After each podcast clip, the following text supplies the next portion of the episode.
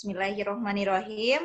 Assalamualaikum warahmatullahi wabarakatuh. Salam sejahtera. Waalaikumsalam warahmatullahi wabarakatuh. Namo budaya, salam kebajikan.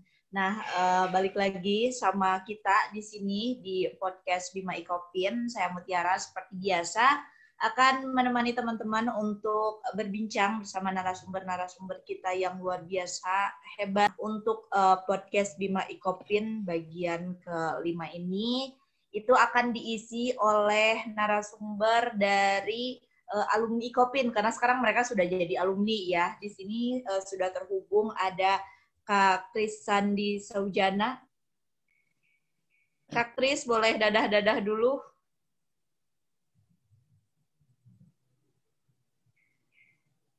Oke. Uh, selanjutnya di sini ada Kak Hakim. Kak Hakim. Halo. Halo Kak Hakim, apa kabar Kak Hakim? Alhamdulillah baik luar biasa. Iya, aduh sekarang udah jadi alumni ya Kak Hakim sama Kak Tris. Alhamdulillah tiba iya. saatnya. Iya. Semua akan menjadi alumni pada waktunya kayak gitu kali ya. Iya betul betul banget betul. Oke, nah seperti biasa teman-teman podcast Bima Ikopin uh, kita akan menemani teman-teman sekitar 25 sampai 30 menit ke depan dan tentunya acara ini juga didukung oleh BEM Ikopin. Dan untuk uh, tema podcast kali ini itu kuliah gak usah lama-lama, mending lulus tepat waktu aja. Nah ini cocok banget nih temanya dengan uh, narasumber kita karena Kak Hakim sama Kak Kris ini uh, merupakan lulusan pertama dan kedua di angkatannya luar biasa. Boleh kasih tepuk tangannya dulu ya. Jadi mereka ini mungkin Terima bisa kasih. dibilang sebagai panutan angkatan kali ya, Kak? Iya, boleh bisa jadi. sebagai panutan angkatannya kayak gitu. Jadi uh, nanti kita bakalan uh, cari tahu rahasia mereka kok bisa uh, lulusnya cepat dibandingkan teman-teman yang lainnya gitu ya paling awal atau gimana sih cara mereka memanage waktu mereka ketika mungkin uh, Kak Kris sama Kak Hakim ini aktif di organisasi juga, tapi mereka tetap bisa lulus tepat waktu gitu. Bahkan mungkin uh, lebih cepat ya dibandingkan teman-teman yang lain. Oke, seperti itu. Nah, aku sebelumnya mau nanya dulu tentang kesibukannya setelah menjadi alumni dari Ikopin. Kayak gimana sih sekarang ngapain? Mungkin dari Kak Kris dulu. Oh, dari dari saya dulu. Ya kesibukannya setelah dari apa skripsi yang selesai itu nggak ada kesibukan sih. Tadinya kan mau daftar kerja emang kan lagi tidak ada lowongan kayak gitu. Jadi ya saya ya mengembangkan diri aja melalui media sosial dari aplikasi sebelah gitu. Lebih fokus ke di media sosial sih kayak gitu. Uh, tapi uh, pada intinya tetap mengisi kegiatan dengan hal-hal yang positif kayak gitu ya Kak Kris. Jadi nggak cuma rebahan iya. doang nih setelah lulus. Iya, nggak rebahan, nggak rebahan. Yang pastinya di aplikasi sebelah itu juga menghasilkan uang juga gitu. Okay, Lebih fokus ke itu sih. Uh -uh. Oke, okay. kalau Kak Hakim kayak gimana Kak? Ya kalau misalkan uh, saya tuh lebih belajar ke psikotes-psikotes gitu ya, mm -hmm. uh, psikotes online gitu kan. Pokoknya uh, menjelang uh, kerja itu kan harus banyak dipersiapkan gitu kan. Jadi saya lebih ke belajar tentang bagaimana itu psikotes, bagaimana itu interview kerja dan lain sebagainya kayak gitu. Lebih mempersiapkan uh, nanti mungkin ketika semisal pandeminya sudah berakhir mudah-mudahan seperti itu. Jadi sudah uh, siap ya untuk ikut interview kerja dan lain sebagainya seperti itu mungkin ya. Oke. Okay. Nah, uh, aku pengen nanya nih penasaran sama Kak Kris sama uh, Kak Hakim juga. Gimana sih rasanya sekarang ketika kalian sudah dinyatakan sebagai alumni Ikopin sudah lulus gitu? Apa yang kalian rasakan? Apakah merasa terbebas dari beban-beban beban-beban uh, kehidupan perkuliahan atau seperti apa, Kak Hakim? Iya, uh, yang pasti bersyukur gitu ya karena bisa lulus awal-awal gitu ya. Karena uh, sekarang kita udah apa ya khususnya saya gitu ya khususnya saya sudah santai gitu kan kita gak memikirkan lagi tentang uh, perkuliahan terutama tentang preskripsian gitu kan gak ada lagi kita revisi-revisi gitu kan jadi lebih nyantai di awal gitu kan kayak gitu. Hmm, Oke, okay. Hakim berarti kemarin ngerjain skripsi dan lain sebagainya itu dari rumah ya? Iya, setelah seminar uh, mungkin satu minggu, dua minggu, dua minggu di kosan, uh, selebihnya lagi langsung di rumah. Soalnya waktu itu setelah seminar tuh belum ada uh, PSBB, belum ada di rumah aja dan sebagainya gitu kan. Nah, pas setelah uh, penelitian kayak sebar kuesioner dan sebagainya, itu baru baru ada uh, kabar bahwa PSBB dan sebagainya gitu kan. Nah, di situ uh, saya langsung pulang gitu ya karena kebetulan daerah saya juga katanya bakal PSBB kayak gitu. Jadi untuk uh, itu saya langsung pulang karena kalau misalnya nggak pulang bisa saja saya uh, lebarannya tuh di kosan gitu makanya langsung pulang bawa uh, berkas-berkas yang harus dipersiapkan untuk skripsi kayak gitu langsung dibawa semuanya. Uh, kebetulan Kak Hakim di sini di Jatinangor ngekos, terus uh, rumah aslinya di di Tasikmalaya. Di Tasik, oh jauh tuh teman-teman. Yeah. Jadi sebenarnya uh, apa ya nggak ada alasan ya kak kalau misalnya kita emang mau benar-benar iya, kuliah, betul. mau benar-benar mm -hmm uh, apa ya istilahnya mengerjakan tugas akhir walaupun hmm, misalnya Kakim di sini ngekos terus harus bolak-balik Tasik Jatinangor tapi buktinya Kakim bisa kayak gitu. jadi teman-teman bisa belajar betul tergantung niat dan semangat Nah, itu Kak, tergantung niat dan hmm, semangat. Betul. Kadang kalau misalnya ada niat tapi kitanya nggak semangat, cuma niat doang nggak nah. dilakuin kan uh, susah juga hmm. gitu. Iya, jadi ada niat, ada action gitu kan. Nah, betul iya. sekali. Gitu. Bener-bener. Chris uh, sama juga ngekos di Jatinangornya. Iya ngekos di Jatinangor. di Anak mana tepatnya? ini panutan. Kita berdua emang perantauan. Oh gitu. Kak Kris aslinya orang mana? Dari Bekasi. Dari Bekasi ngekos di Jatinangor. Terus sekarang posisi Kak Kris di? Masih di Jatinangor sekarang. Masih di Jatinangor, Masih di Jatinangor. gitu. Oke. Kemarin juga uh, sempat pulang Kak Kris ke rumahnya ke Bekasi. Oh enggak, enggak, enggak sempet sih, enggak sempet soalnya kan Bekasi kan zona merah juga kan. Uh-huh. Jadi gak pulang juga, emang banyak yang ngurusin juga di sini. Dan setelah uh, setelah skripsian itu kan saya juga di sini masih bantu teman-teman ngerjain skripsinya, kayak gitu sih. Masih Jadi menolong teman-teman di sini. Uh-uh, ngerjain skripsi di sini full berarti ya kalau Kak Kris. Iya. Bantu-bantu teman-teman. Hmm. Okay. Oh maksudnya pas lagi skripsian iya. Sambil buka jasa ya Kak Kris ini. Iya bukan jasa yeah. konsultasi skripsi nggak apa-apa lah hmm. ya yang penting kan kita bisa ngebantu orang lain kalau kita udah beres urusannya kenapa enggak buat ngebantu orang yeah. lain Oke, okay, uh, eh, kemarin pas uh, oh iya teman-teman uh, ini aku sampai lupa nih karena keasikan ngobrol dan saking excitednya Kak Kris sama uh, Kak Hakim ini angkatan uh, lulusnya itu kemarin ya. Apa tahun ini sih disebutnya 2020? 2020. Iya, 2020. 2020 hmm, angkatan lulusnya di 2020 jadi masih baru banget fresh graduate. Iya. Yeah. Fresh okay. graduate. Uh, ada nggak sih beban tersendiri gitu ketika harus mengerjakan skripsi ini di tengah pandemi? Kalau buat Kak Kris kayak gimana? Beban beban tersendiri ya. Kalau untuk uh, skripsi ini mengerjakannya pasti beban ada sih. Cuma uh, mungkin lebih sulitnya itu bebannya itu kita kesulitan mendapatkan data dari uh, tempat penelitian kita gitu entah itu dari koperasi atau dari perusahaannya kan lagi pandemi gini kan perusahaan ada yang libur, koperasi ada yang libur, jadi kita susah banget untuk mendapatkan data yang kita inginkan gitu. Tapi sebetulnya di sisi lain juga dari pandemi ini kita jadi uh, lebih dipermudah juga gitu karena semuanya uh, serba di ya ditoleransi lah lagi pandemik kayak gitu, kayak gitu sih. Oh, jadi kemarin nggak sempat ke lapangan, jadi pure uh, pakai data-data uh, melalui media gitu, kak? Atau kayak gimana, kak? Ke ke lapangan sesekali sih kan soalnya kan kan kita berdua kan mulai skripsian ini kan dari sebelum pandemi kan. Kita seminar juga itu waktu berdua belum pandemik jadi kita emang udah sebelumnya udah ke tempat penelitian dan ambil data yang diperlukan gitu. Tapi kan setelahnya pandemik kita mau ambil butuh, data butuh apa kita agak susah dapat gitu kayak gitu sih. Oke kalau kak Hakim kayak gimana kak? Iya, kalau misalkan ditanya beban, itu skripsi juga sebenarnya udah beban gitu ya, karena harus selesai gitu kan ya harus kita harus tanggung jawab kita harus selesai baru bisa kita bisa lulus gitu kan karena itu salah satu beban kita untuk sidang gitu untuk menjadi sarjana sebagai uh, tugas akhir di perkuliahan. Iya. Yeah. Itu juga uh, tergantung gitu kan tergantung uh, bagaimana kita menyikapi si pertanggungjawabannya itu gitu. Pokoknya Jadi, jangan enjoy uh, aja kali ya kak. Uh, uh, enjoy aja di, dijalani gitu kan. Jadi jangan pernah uh, apa sih malas untuk memulai kayak gitu.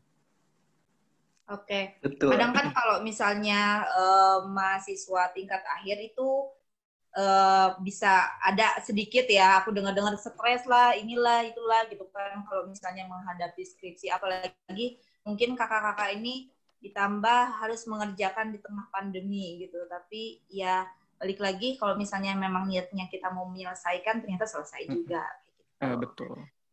Nah, gimana perasaannya kak setelah menyelesaikan skripsi ini, kak Hakim? lega kah uh, atau? Pertama bersyukur ya. Bersyukur uh. banget alhamdulillah gitu ya. Uh, setelah melewati banyak lika-liku perjalanan selama skripsi gitu ya dari bulan Desember gitu kan sampai uh, kemarin bulan Juli selesai sangat bersyukur gitu ya. Terus yang kedua lega pasti lega banget gitu kan. Jadi sekarang uh, udah tidak memikirkan lagi uh, skripsi terus juga lebih plong gitu kan. Kayak gitu. Jadi kalau saya tuh lebih baik capek di awal dan ke sananya tuh enak enjoy gitu daripada uh, di nanti nanti malah kita kepikiran terus jadinya. Kayak gitu. Iya hmm. pasti. Uh, kalau misalnya udah beres kan uh, enak juga ya. Maksudnya kerjaan udah yeah. tinggal nunggu aja gitu kan. Nunggu wisuda hmm, seperti betul. itu Nah, tapi kan kalau misalnya tadi uh, mendengar dari Kak Hakim sendiri banyak lika-liku dan sebagainya untuk membereskan atau menyelesaikan skripsi ini. Nah, uh, uh, apa ya menyangkut ini apa aja sih kak selama ini kesulitan-kesulitan yang mungkin paling apa ya membuat kakak kadang-kadang bikin down gitu untuk ah udahlah nanti aja ngerjainnya ada nggak kak? Nah yang pertama kesulitan tuh uh, menentukan topik sebenarnya. Jadi hmm. itu topik tuh benar-benar harus dengan passion kita kan harus benar-benar yang kita tahu gitu kan.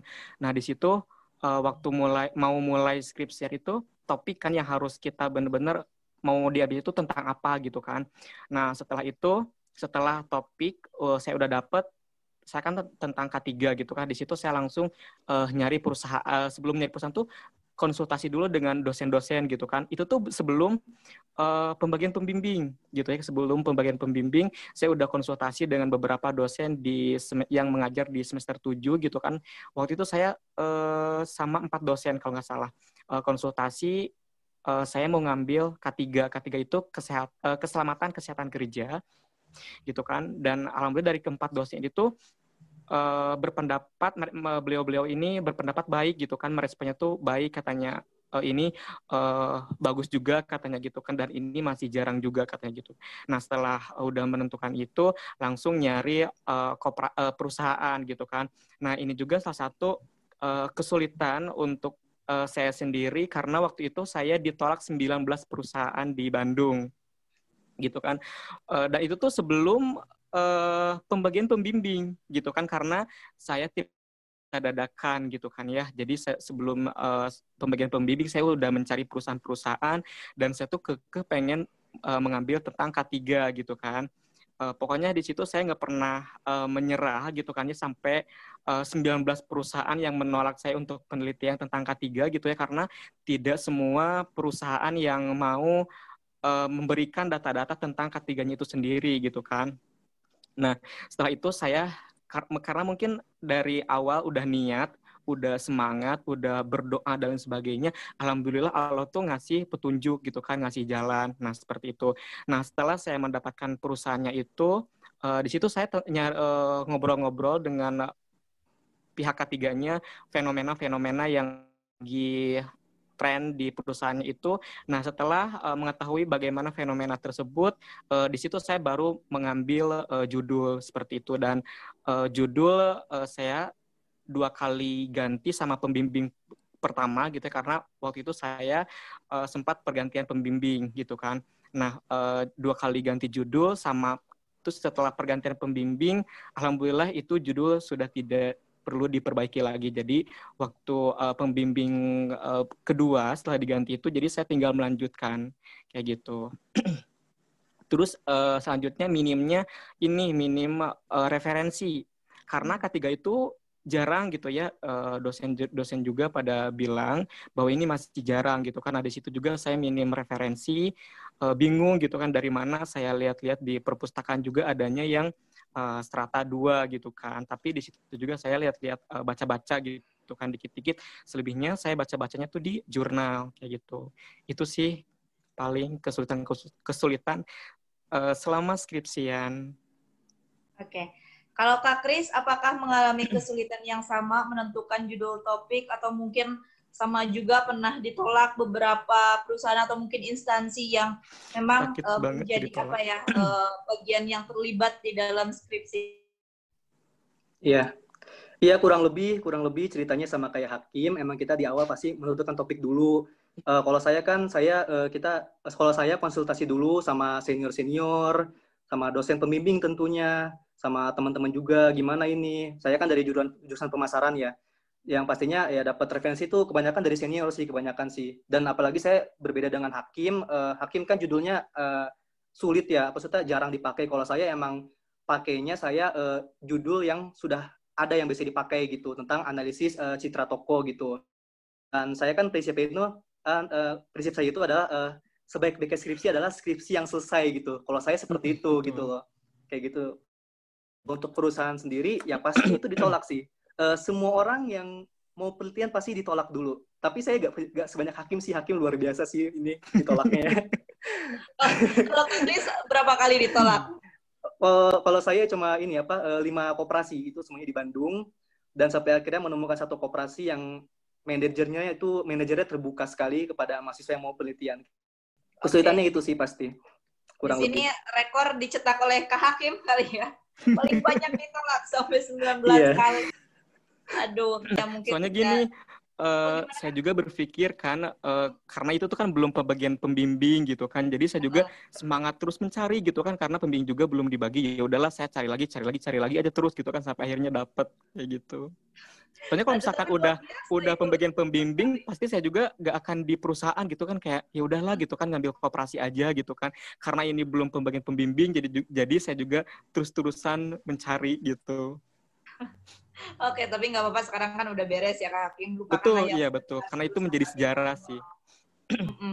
nah, kalau misalnya Kak Kris nih kan, uh, Kak Kris ini pas angkatan kemarin itu juga atau tahun kemarin masih ikut organisasi ya Kak? Masih ikut organisasi di Hima, bahkan satu lah sama aku ya, satu himpunan kayak gitu. Tapi kan uh, di sisi lain Kak Kris juga harus uh, memanage waktunya tingkat akhir yang mana harus mempersiapkan uh, skripsian, tugas akhir dan lain sebagainya. Nah, gimana sih cara Kak Kris untuk memanage uh, waktu tersebut, Kak? Oh, kalau dari saya sendiri iya sih waktu itu masih hima ya, kalau nggak salah ya dalam menjalankan skripsi itu. Uh, untuk manage waktu sih simple sih, ya tidak saya mah orangnya emang saya jujur saya orangnya tidak terlalu bisa untuk memanage waktu.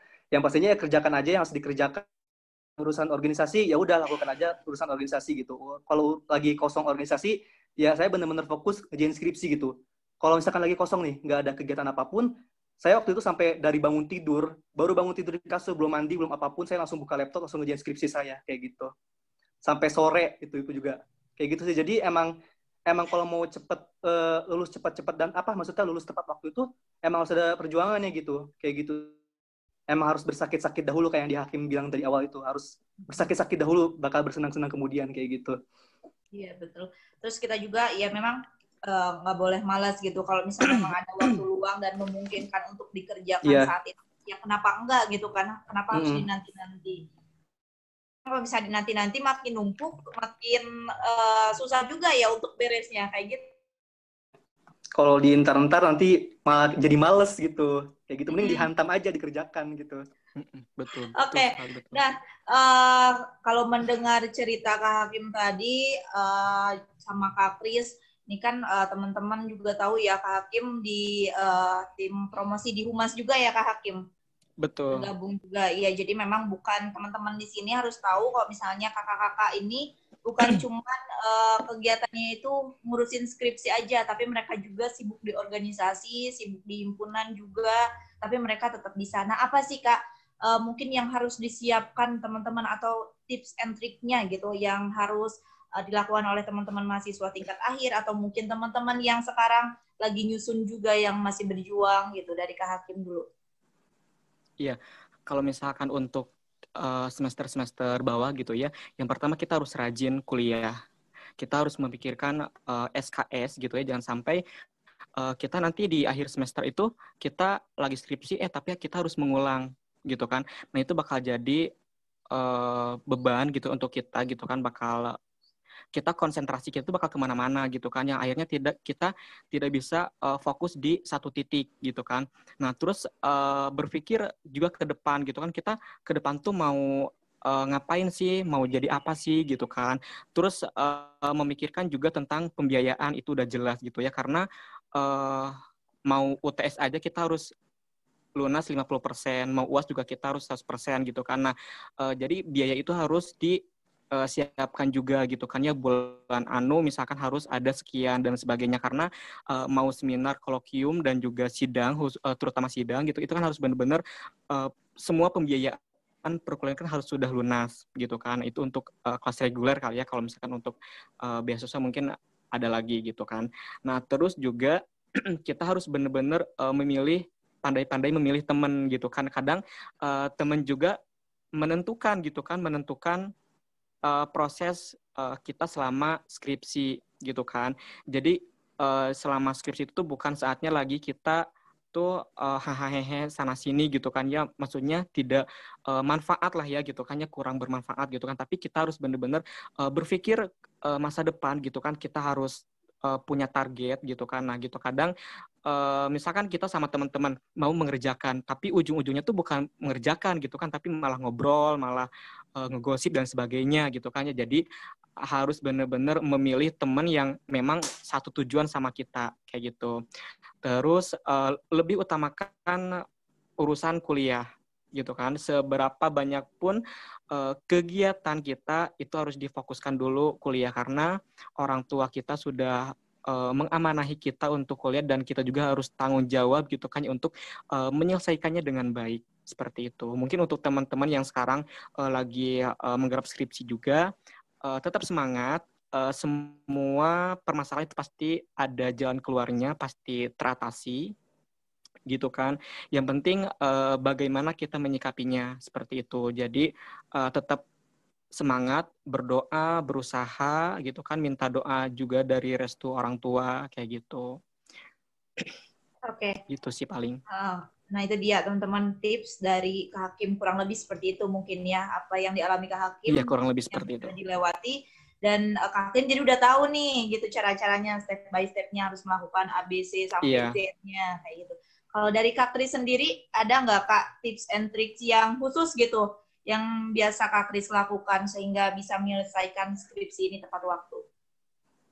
Ya, uh, kurang lebih seperti yang Hakim tadi bicarakan, step by step ya, dan emang yang paling berpengaruh itu emang lingkungan. Pertemanan kita, lingkungan pertemanan kita, bagaimana uh, memotivasi kita atau dalam mengerjakan skripsi itu bagaimana gitu loh.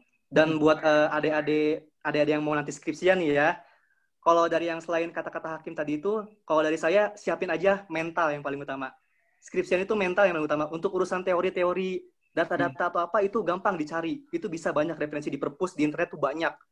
Kalian tuh yang paling utama tuh mental. Soalnya kalau angkatan saya ini kebanyakan yang baru saya alami ya, maksudnya yang baru saya tahu, oh skripsian kayak gini gitu. Kebanyakan adalah uh, menuju ke psikis mereka, ke mental mereka. Mereka udah keburu, kita udah keburu down dulu karena, oh pembimbing kita ini, oh penguji kita ini aduh aduh uh, bimbingan terus nih salah terus kayak gitu uh, jangan pokoknya intinya jangan selalu overthinking gitu pasti semuanya bakal selesai kerjain dulu aja mau itu salah atau benar yang penting kerjain dulu aja gitu itu Betul. aja sih. Nanti hmm. buat adik-adik bawahnya nih yang buat adik-adik yang di bawah kalau misalkan ada skripsian gitu. Itu sih mental aja sih.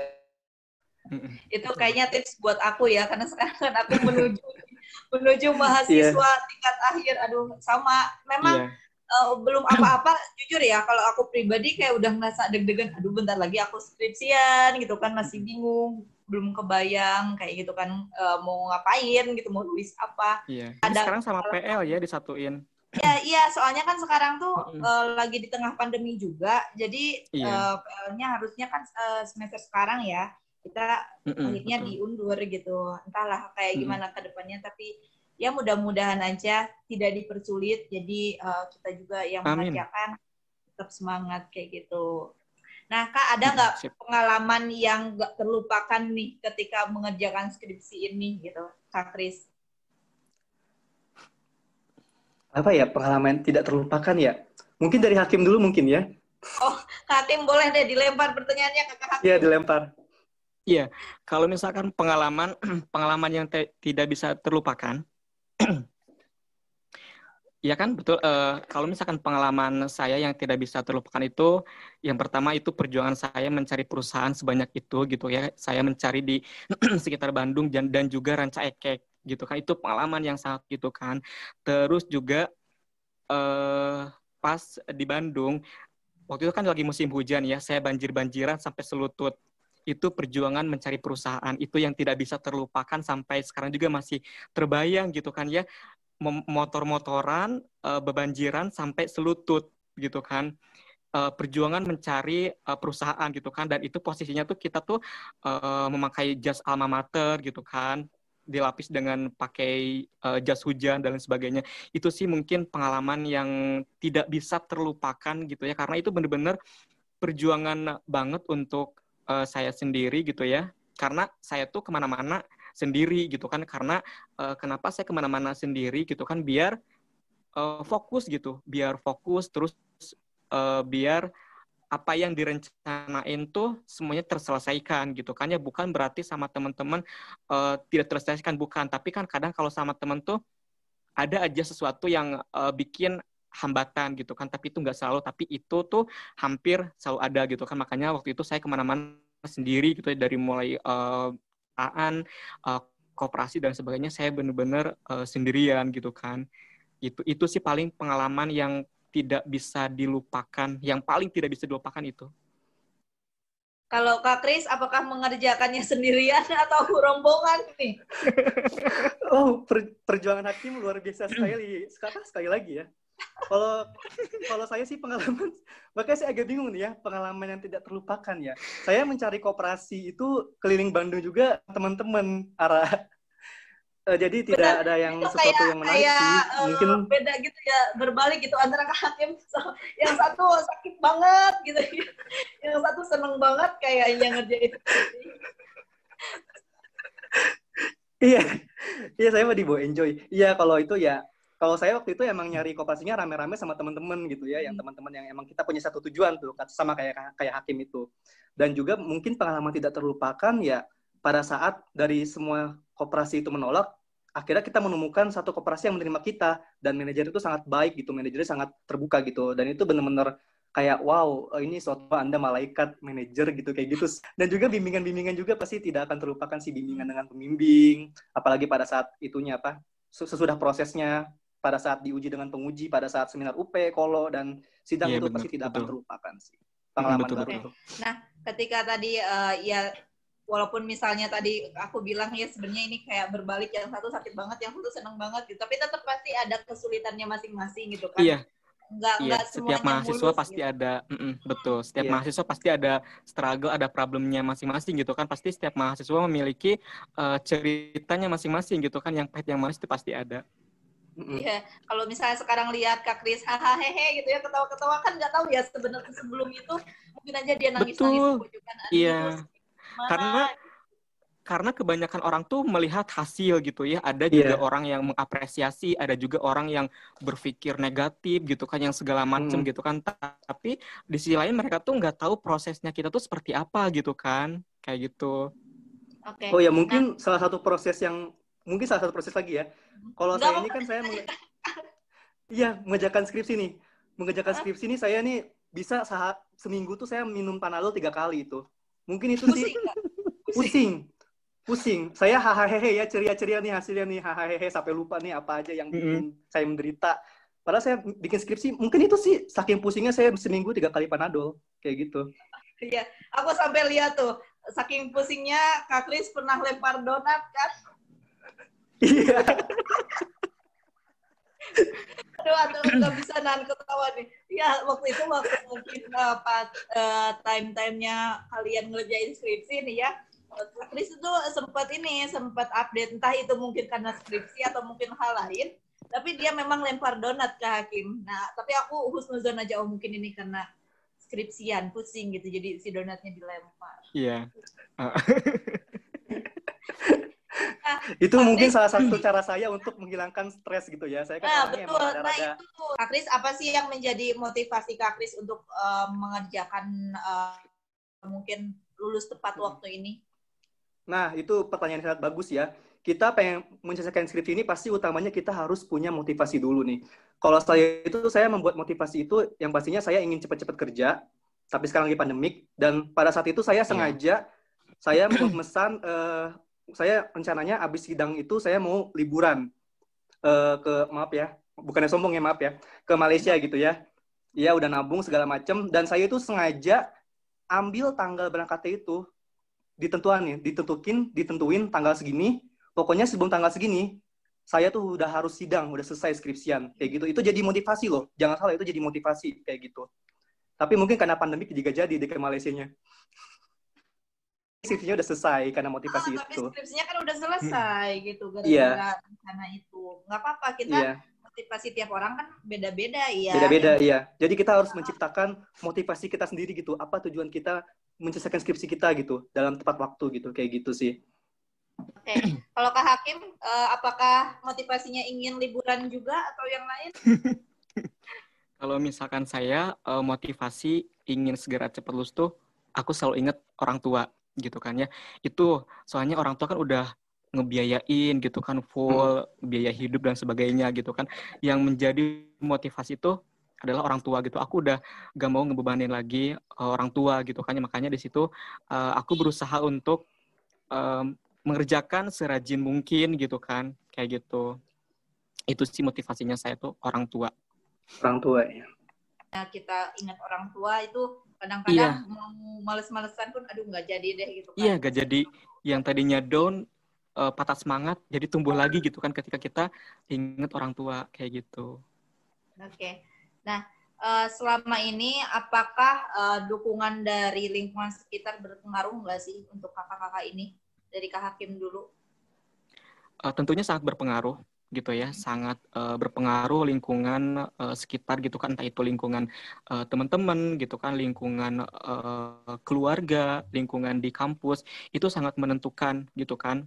Tapi ketika ada suatu lingkungan yang eh, misalkan kurang mendukung, entah apa pun itu, tergantung kita bagaimana eh, menghadapinya, bagaimana kita menjalaninya gitu kan. Terkadang eh, banyak lingkungan yang kurang mendukung, tapi kalau kitanya eh, punya motivasi yang tinggi, pasti kita juga eh, tidak akan kalah dengan eh, lingkungan yang kurang mendukung itu. eh, kaitannya dengan dukungan dari lingkungan gitu ya dari orang-orang terdekat mungkin entah itu sahabat atau keluarga atau mungkin ya Betul, eh, pacar gitu ya kalau misalnya yang punya betul.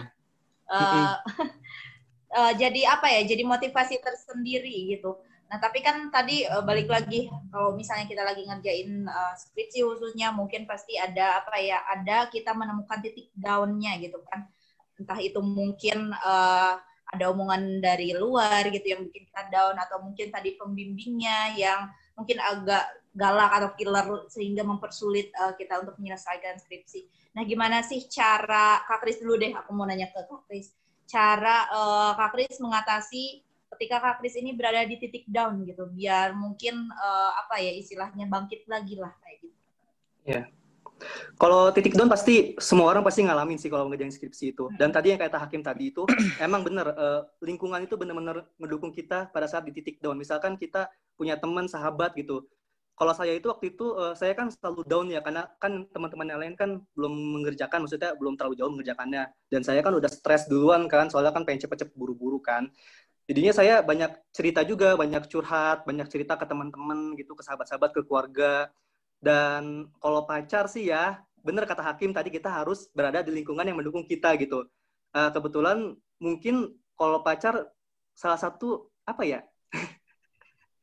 saya kan butuh motivasi ya. Mungkin kita harus menyingkir- menyingkir- menyingkirkan dulu sesuatu-sesuatu yang membuat kita eh, menghambat pengerjaan skripsi kita kayak gitu kan.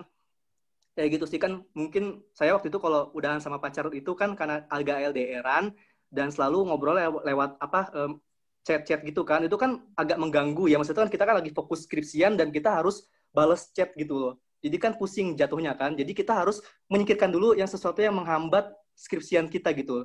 Dan juga yang paling utama eh, kita pasti harus uh, berdoa kepada Allah Subhanahu wa taala ya kepada Tuhan kita gitu ya. Habis tiap sholat saya tuh selalu curhat gitu, selalu berdoa diberikan ketenangan kayak gitu. Walaupun saya saya jujur ya, saya bukan orang yang uh, rajin ibadah gitu ya, jujur.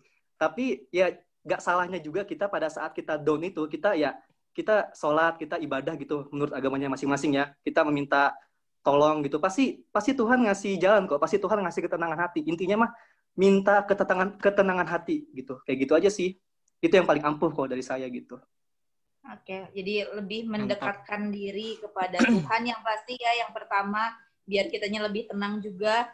Kemudian yeah. mungkin tadi kalau misalnya ada sesuatu yang uh, membuat apa yang menghambat, meski terdengarnya agak jahat gitu ya, kamu putusin aku gara-gara skripsi, aku mau fokus skripsi dulu kan. Kalau dulu kan waktu SD atau SMP aku mau fokus ujian kayak gitu kan. Kalau yeah, kuliah beda lagi. Gitu kan. uh, kalau sekarang beda lagi kali ya. Aku fokus skripsi gitu. Tapi ya sudahlah nggak apa-apa daripada mengganggu betul kata tadi kata Kak Kris. Tapi mungkin nggak diputusin juga ya kali ya. Lebih baik disimpan dulu aja. Kayak barang. Iya. Kayak barang.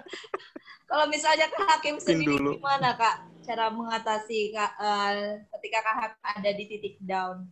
di titik di titik down tuh pas awal-awal uh, pembagian pembimbing gitu kan sebelumnya kan karena uh, dosen sebelumnya itu sakit dan itu karena yang lain tuh udah bimbingan dua kali tiga kali bahkan udah ACC uh, eh, bab satu dan sebagainya gitu kan. Sedangkan di situ saya baru uh, bimbingan pertama gitu kan. Uh, di situ saya dan teman uh, khususnya saya dan juga umumnya teman-teman sepembimbingan saya tuh merasa uh, stres gitu kan kayak merasa aduh ini gimana ya gimana ya. Pokoknya kita bener-bener down banget gitu kan. Yang lain tuh kayak bimbingan lancar-lancar aja gitu kan.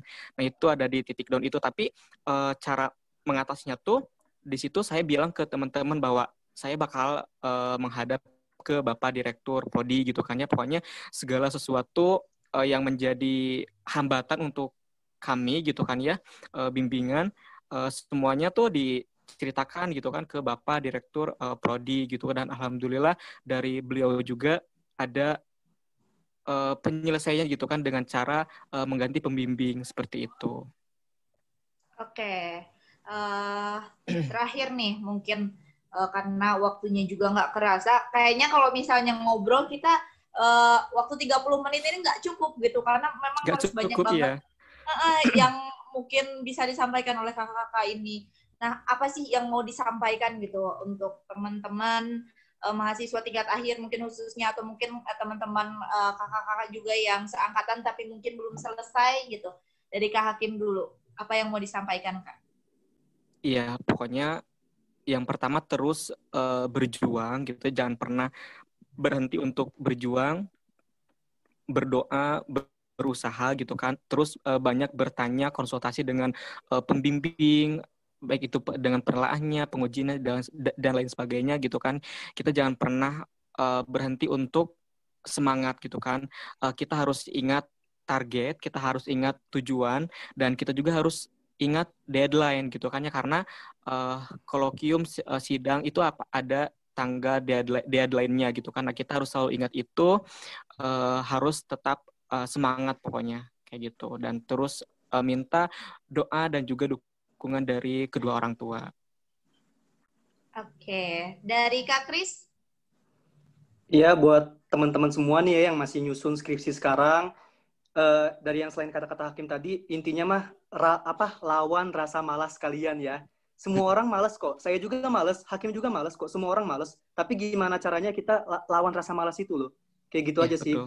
Jangan sampai ada udah ada deadline nih ya, deadline diundur, deadline diundur, kalau diundur, kalian malah makin nyantai gitu. Harusnya kalian tetap aja ngerjain gitu. Kayak gitu iya, aja sih. Betul sekali. Oke, okay, jadi banget. Uh, pada intinya kita bisa metik pelajarannya dari Kak Hakim sama Kak Kris ini teman-teman bahwa kalau misalnya kita udah uh, istilahnya masuk ke waktu mengerjakan skripsi jangan dinanti-nanti meskipun misal ada apa ya ada pengumuman bahwa uh, kalau diundur lah atau misalnya ada jadwal yang mungkin sama uh, pembimbingnya diundur tapi tetap bisa mungkin kita harus uh, mengerjakan. Jangan dinanti-nanti intinya kayak gitu. Jangan malas kali ya kak kayak gitu. Iya, iya betul. Karena karena gini uh, kita tuh satu detik yang akan datang aja kita gak akan tahu gitu kan apa yang akan terjadi hmm. uh, pada kita khususnya pada lingkungan uh, umumnya gitu kan ya. Contohnya waktu saya mau uh, sidang itu malah DBD gitu kan. Tuh kan jadi karena uh, kita gak akan tahu gitu kan ya apa yang akan terjadi ke depannya gitu. Jadi selagi ada kesempatan, selagi bisa, selagi sehat, semangatlah gitu. Jangan malas-malasan gitu kan. Contohnya ini juga lagi pandemi. Siapa sih yang akan mengira akan ada pandemi gitu kan? Hmm. Kayak gitu. Jadi selagi ada kesempatan, selagi bisa, selagi ada waktu, selagi tidak ada kegiatan yang lebih bermanfaat, fokuskan dulu aja skripsi seperti itu. Iya. Dan yang paling penting adalah uh, nikmati prosesnya, ikutin alurnya, Betul. kerjain nah, skripsinya biar cepat lulus kayak nah. gitu. Ya. iya. Oke, okay.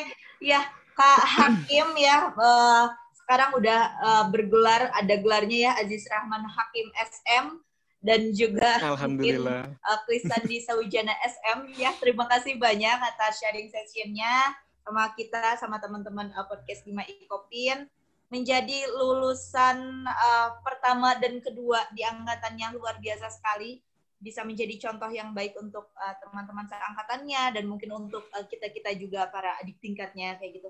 Sekali lagi terima Betul. kasih kakak-kakak udah mau sharing sama kita Mudah-mudahan ilmu dan gelarnya bermanfaat. Uh, Amin.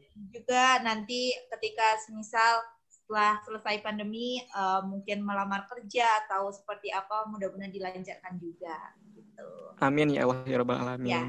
Oke, okay. tidak terasa ya kakak uh, sudah 25 menit bahkan mungkin ini lebih ya kalau misalnya dilihat waktunya. Uh, artinya ya, kita lebih. harus berpisah. Jadi uh, podcast Bima Ikopin bagian 5 mungkin dicukupkan. Terima kasih untuk semua narasumber yang sudah bergabung. Dan tak lupa juga untuk kalian terus uh, dengarkan atau pantengin podcast Bima Ikopin ini. Setiap episodenya di YouTube uh, BEM ya, di BEM Ikopin, nanti bisa dicek aja. Dan juga jangan lupa untuk pantengin Instagram kita di BEM Ikopin, at BEM Ikopin, dan uh, di Twitter juga sama, at BEM Ikopin. Kayak gitu. Saya Mutiara, pamit undur diri. Terima kasih, sampai jumpa sekali lagi untuk narasumber kita. Ratu Sanita Wijana dan juga uh,